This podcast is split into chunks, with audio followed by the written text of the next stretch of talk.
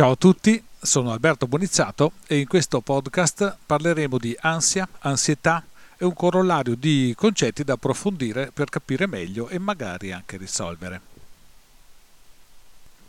Contrariamente a quanto solitamente si è abituati a sentire, a, leggere e a vedere in, in tutte le pubblicazioni diciamo multimediali che si trovano nel web, a volte anche fatte da professionisti, in questo podcast andremo a trattare questo tipo di problema in una visione eh, piuttosto nuova, ma soprattutto orientata alla soluzione e non alla descrizione.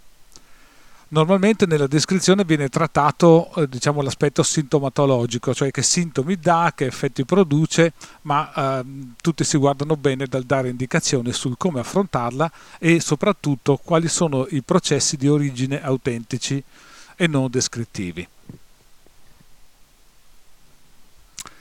Partiamo quindi individuando quello che sono delle componenti eh, automatiche che si sono costruite nel tempo nel nostro sistema limbico eh, faccio riferimento alle emozioni primarie, di cui ci sono alcuni podcast specifici che vi invito caldamente di eh, ascoltare, in quanto eh, chiaramente lì viene sviscerato il meccanismo di funzionalità appunto del sistema limbico e dell'attivazione, disattivazione e dominio di quello che sono le emozioni primarie.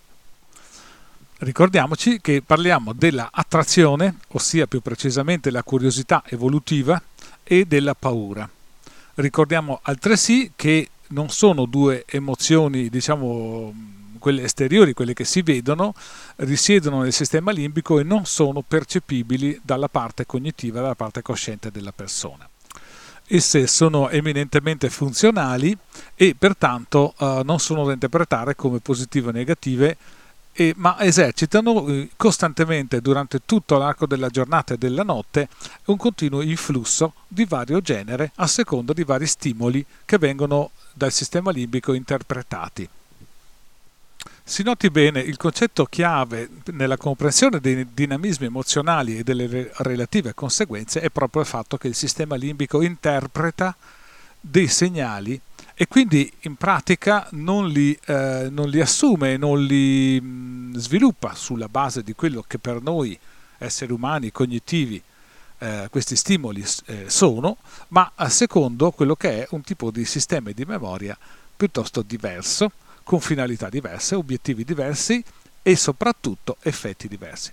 Detto questo, una comprensione maggiore eh, l'avrete se andate a, ad ascoltarvi gli specifici podcast sulle emozioni primarie. E ora torniamo a ragionare, ad approfondire e a riflettere sui processi ansiosi. Allora, l'ansia è un processo che inizia dalla forte attivazione, quindi di notevole intensità, di quello che sono le due emozioni primarie, con il più delle volte dominante la paura il più delle volte perché eh, eh, i meccanismi ansiosi sono identici anche nel caso dell'entusiasmo, nel senso che l'attivazione emozionale primaria è la stessa, solo che a dominare è l'attrazione invece che la paura. Il risultato è che il eh, meccanismo percepito poi dalla persona appunto è di un'apprensione non di tipo positivo, non di tipo gradevole, ma un'apprensione sgradevole, eh, un'apprensione che attiva altri tipi di processi mentali, che vedremo tra un po'. Per convenienza, brevità e comprensione un po' facilitata, d'ora in poi chiameremo l'attivazione del sistema limbico, l'attivazione delle emozioni primarie ehm, nel suo complesso, a prescindere che sia di tipo positivo o negativo, la chiameremo apprensione. Um, in inglese questo tipo di processo è stato riconosciuto nell'ambito animale come arousal, cioè che vuol dire attivazione in italiano, e, e che comunque eh, appunto noi definiremo per capirci in questa sede come apprensione. Oltre all'apprensione, eh, a generare il meccanismo ansioso con tutte le conseguenze che sappiamo che vanno uh, dalla semplice appunto ansia leggera a quello che sono poi in, conseguenza anche gli attacchi di panico, ehm, c'è un altro meccanismo coinvolto ed è il fatto che alle emozioni primarie vengono associati stati mentali, eh, stati cognitivi, vengono associati pensieri, vengono associati eh, complessi meccanismi di attribuzione di valore che noi riassuntivamente abbiamo chiamato proiezioni, cioè c'è una, una, un podcast specifico, anche questo vi invito a vederlo, a sentirlo, perché eh, chiarisce questa cosa. Quindi la, diciamo, i meccanismi ansiosi sono prodotti da una uh, micidiale combinazione tra attivazioni eh, autonome del sistema limbico e dell'apprensione associati a quello che è la parte più invece legata alla corteccia cerebrale del, eh, delle proiezioni, quindi dell'attribuzione di valore, significato, senso, pensieri ed altro e comportamenti. Ecco, ora quindi cerchiamo di andare a vedere una sequenza, diciamo così, esplicativa, tanto per capirci, di come si genera il meccanismo ansioso. In questa sequenza ehm, poi noteremo, andremo ad approfondire alcune componenti perché sono componenti chiave nel capire sia come affrontare l'apprensione e l'ansietà, sia come collocarla nel senso che, che significato ha poi nella nostra vita, nella nostra quotidianità e soprattutto quello che sono metodi e strategie per rigovernarla, per ricondurla a stati diciamo più gradevoli della nostra vita. Nella sua componente delle emozioni primarie, eh, quindi abbiamo che la persona di suo per propria costituzione, per proprio addestramento oh, nell'ambito familiare, nell'ambito della propria crescita, del proprio sviluppo, ehm, ha una tendenza a sviluppare più o meno intensamente le proprie apprensioni. Questo è il primo fattore fondamentale per capire per bene questo processo. Quindi ognuno di noi ha una propria reattività emotiva primaria. Questa reattività emotiva primaria determina sostanzialmente con quanta facilità, con quanto anticipo, con quanta um, intensità le emozioni primarie virano verso la paura o verso l'attrazione. Quindi in pratica abbiamo il meccanismo primigenio, cioè quello che per primo genera in maniera anticipatoria qualsiasi altro fenomeno successivo che poi noi cogliamo a livello mentale, a livello cognitivo, a livello di pensiero. Quindi il, uh, l'attivazione primaria avviene secondo schemi e sequenze acquisite nell'abito familiare e che non sono assolutamente connesse e pertinenti alla realtà che l'individuo sta vivendo. Facciamo un esempio, giusto per capirci. Eh, classico esempio del, dell'esame universitario dove appunto la persona cosa fa? Uh, sa che fra un mese ha l'esame universitario e inizia un mese prima a produrre stati di apprensione inizia un mese prima a produrre stati di apprensione perché appunto nella sua mente viene a prefigurarsi un qualcosa che di fatto non è ancora né avvenuto né imminente. Cioè abbiamo quindi che tendenzialmente la nostra mente genera dei percorsi di preattivazione e secondo i quali il pensiero, secondo i quali tutta la catena degli atteggiamenti e dei comportamenti si conformano. Quindi, tanto per cominciare a inquadrare correttamente questo processo, dobbiamo ricordarci che le emozioni primarie si attivano secondo un criterio molto diverso, non è collegato alla realtà e quindi determinano come io vado in apprensione e quindi quali allarmi, quali tipi di appunto ansietà vado a precostituire rispetto alla realtà. Ovviamente Ehm, questi sono i meccanismi proiettivi, quindi eh, secondo i quali io vado in allarme e comincio a, a focalizzare il problema della, dell'esame, il problema del voto, il problema di cosa penseranno gli altri se sbaglio e tutta la concatenazione solita di tutti i processi ansiosi. In questo inquadramento eh, cosa avviene? Avviene che poi essendo uno stato di disagio perché eh, è un'apprensione comunque a dominante eh, paura, eh, la mente cognitiva poi l'avverte come disagio e non ne colloca la funzionalità perché chiaramente la funzionalità risiede nel sistema limbico e i criteri di funzionalità sono diversi da quelli cognitivi. Quindi la mia mente avverte unicamente il disagio, avverte il fastidio, avverte lo stato di alterazione fisica, il battito cardiaco, sudore, eh, tutte quelle enormi catene di eh, risposte anche fisiologiche, secondo cui sono, sto male, sono a disagio. Quindi la mia mente cognitiva comincia a cercare il perché. e quindi il perché viene costruito dopo che si è attivato lo stato emotivo. Primo fattore molto importante. Secondo veramente, ma il processo che qui ci interessa è come poi quindi lo stato emotivo viene convertito in stato cognitivo, cioè a seguito del disagio prodotto dal sistema limbico io attraverso i miei pensieri, attraverso le informazioni, attraverso le regole sociali, attraverso tutta quella enorme quantità di informazioni che la mia corteccia elabora, comincio a cercare sperando di identificare l'origine per poter debellare questo stato di malessere. Quindi la mia mente cosa fa?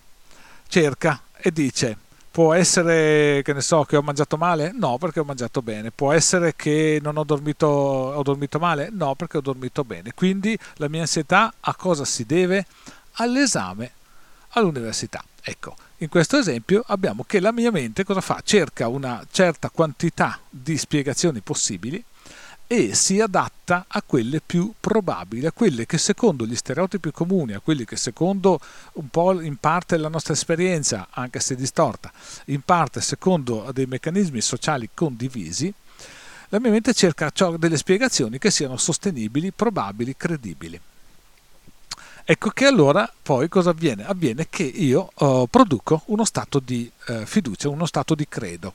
Quindi credo che la mia ansia sia associata allo studio. Come avete capito, eh, quindi il processo non è solvibile perché per l'appunto eh, la parte cognitiva e le spiegazioni che la mia corteccia cerebrale tende a produrre sono totalmente inadeguate, irreali, ma soprattutto in base alle spiegazioni non trovo la soluzione, perché una spiegazione non è una soluzione.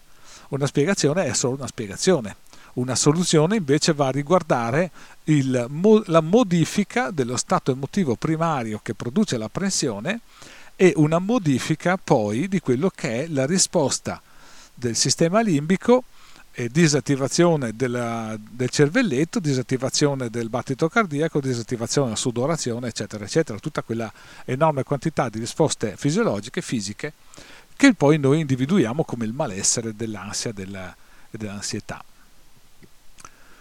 Sicuramente eh, qualcuno di voi si starà chiedendo, sì, e come si fa ad individuare l'apprensione a livello primario del sistema limbico e quindi il motore che genera tutta la concatenazione che abbiamo descritto? Allora, um, per farlo bisogna uh, fare una, una serie di esercizi e di focalizzazioni proprio di quello che sono i movimenti delle emozioni primarie e imparare a conoscerli a seguito di questo si impara a governarli, si impara a riconvertirli soprattutto in processi eh, più eh, accettabili, più sostenibili che eh, diano meno problemi.